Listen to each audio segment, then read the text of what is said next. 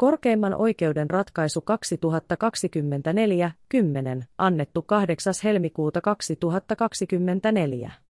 Avainsanat, ampuma-ase, törkeä ampuma-aserikos, rangaistuksen määrääminen, rangaistuksen mittaaminen. Tiivistelmä.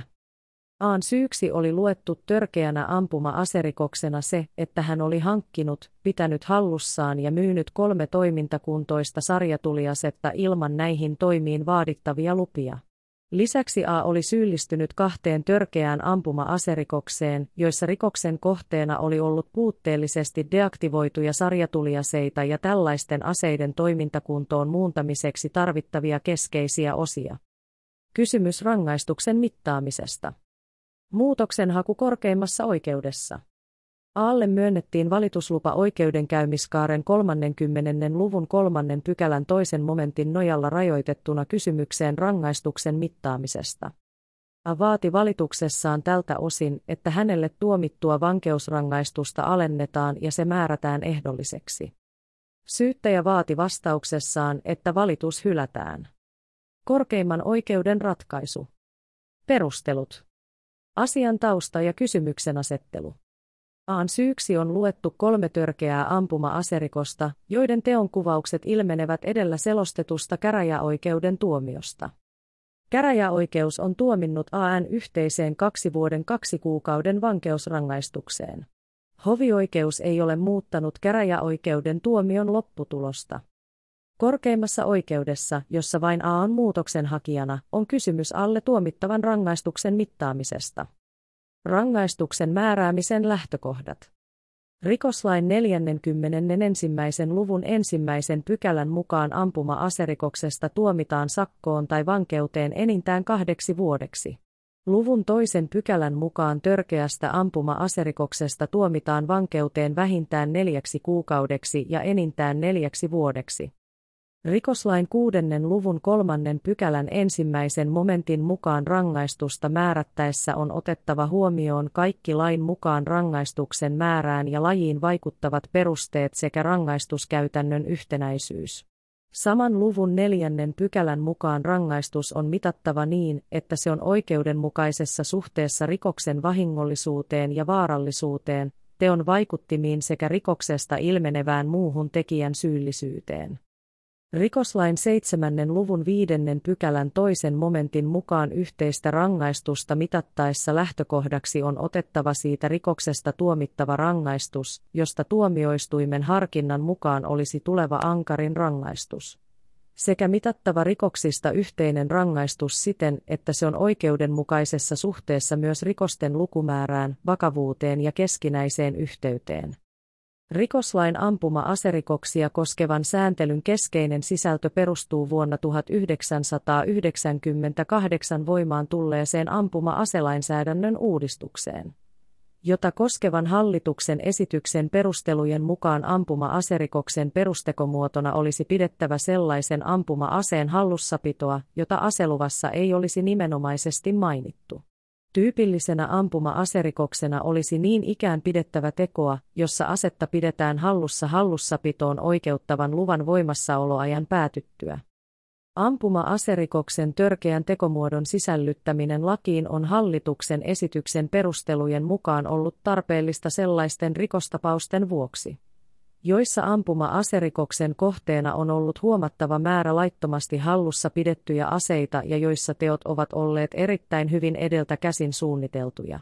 Myös Euroopan yhdentyminen ja säännönmukaisen sisärajavalvonnan poistaminen ovat hallituksen esityksen mukaan edellyttäneet riittävien rangaistusuhkien olemassaoloa vakavia tekomuotoja varten.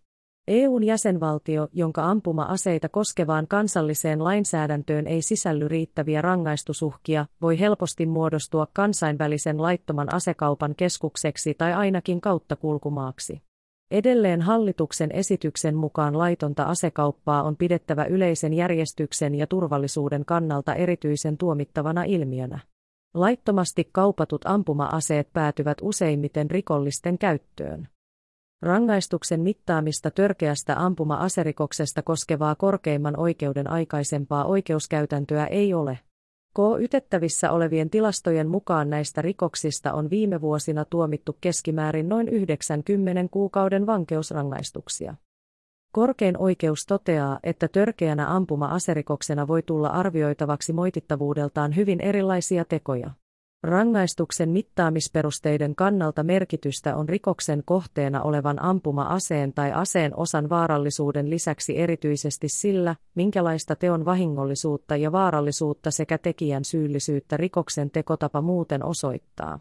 Kuten lain esitöistä ilmenee, laiton asekauppa on ampuma-aserikosten vaarallisimpia ja vahingollisimpia tekotapoja. Laittomasti myydyt ampuma-aseet ovat usein anastettuja, ampumakuntoisia tai helposti ampumakuntoiseksi muunnettavia ja ne tyypillisesti päätyvät sellaisille henkilöille, joilla ei ole edellytyksiä aseluvan saamiseksi ja jotka pitävät aseita hallussaan rikoksentekovälineinä tai muun rikollisen toiminnan turvaamiseksi. Rangaistuksen mittaaminen tässä tapauksessa. A on tuomittu käräjäoikeudessa yhteiseen kaksi vuoden kaksi kuukauden vankeusrangaistukseen, jota hovioikeus ei ole AN valituksesta alentanut. A on korkeimmassa oikeudessa väittänyt, että hovioikeus on rikkonut reformatio in peius kieltoa eli huonontamiskieltoa, kun se on katsonut että kohdan 18 törkeä ampuma-aserikos olisi AN syyksi luetuista rikoksista ankarimmin rangaistava ja siitä olisi yksinään tullut tuomita noin yksi vuosi viisi kuukautta vankeutta. Vaikka käräjäoikeus oli pitänyt tätä rikosta lievemmin rangaistavana kuin kohdan 15 rikosta, josta käräjäoikeuden mukaan olisi yksinään tullut tuomita noin yksi vuosi viisi kuukautta vankeutta. Korkein oikeus toteaa, että huonontamiskielto koskee vain ratkaisun lopputulosta.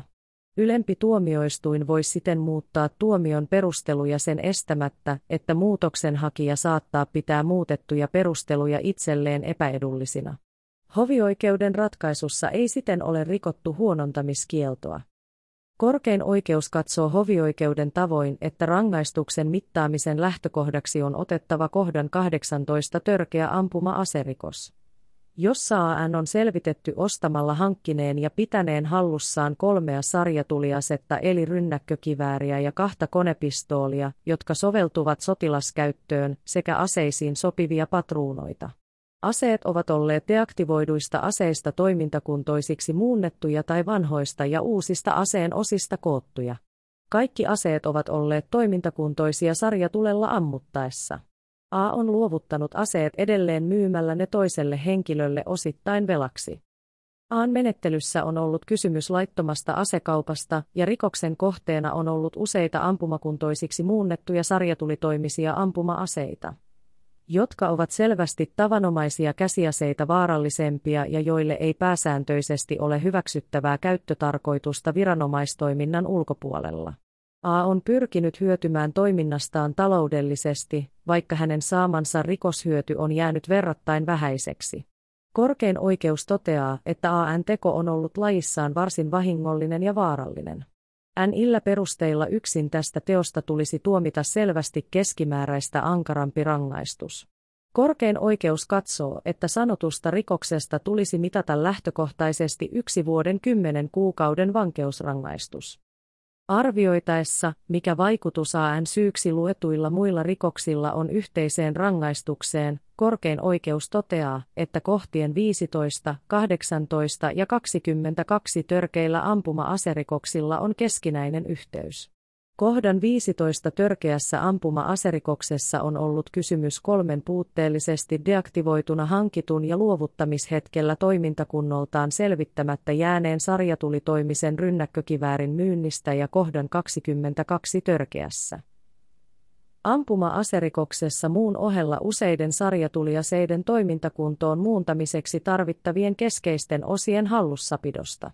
A on siten yli kahden vuoden ajanjaksolla pitänyt hallussaan useita luvattomia sarjatuliaseita ja tällaisten aseiden osia sekä myynyt aseita muille henkilöille.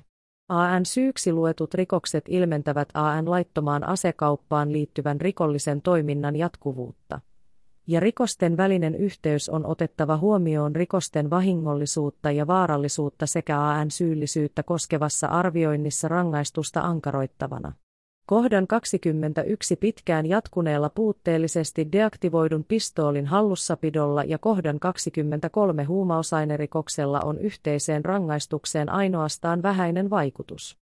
Korkein oikeus katsoo, että edellä kuvattu AN syyksi luettujen törkeiden ampuma-aserikosten vahingollisuus ja vaarallisuus sekä niiden aassa osoittama syyllisyys edellyttäisi ankarampaa kuin nyt tuomittua kaksi vuoden kaksi kuukauden vankeusrangaistusta.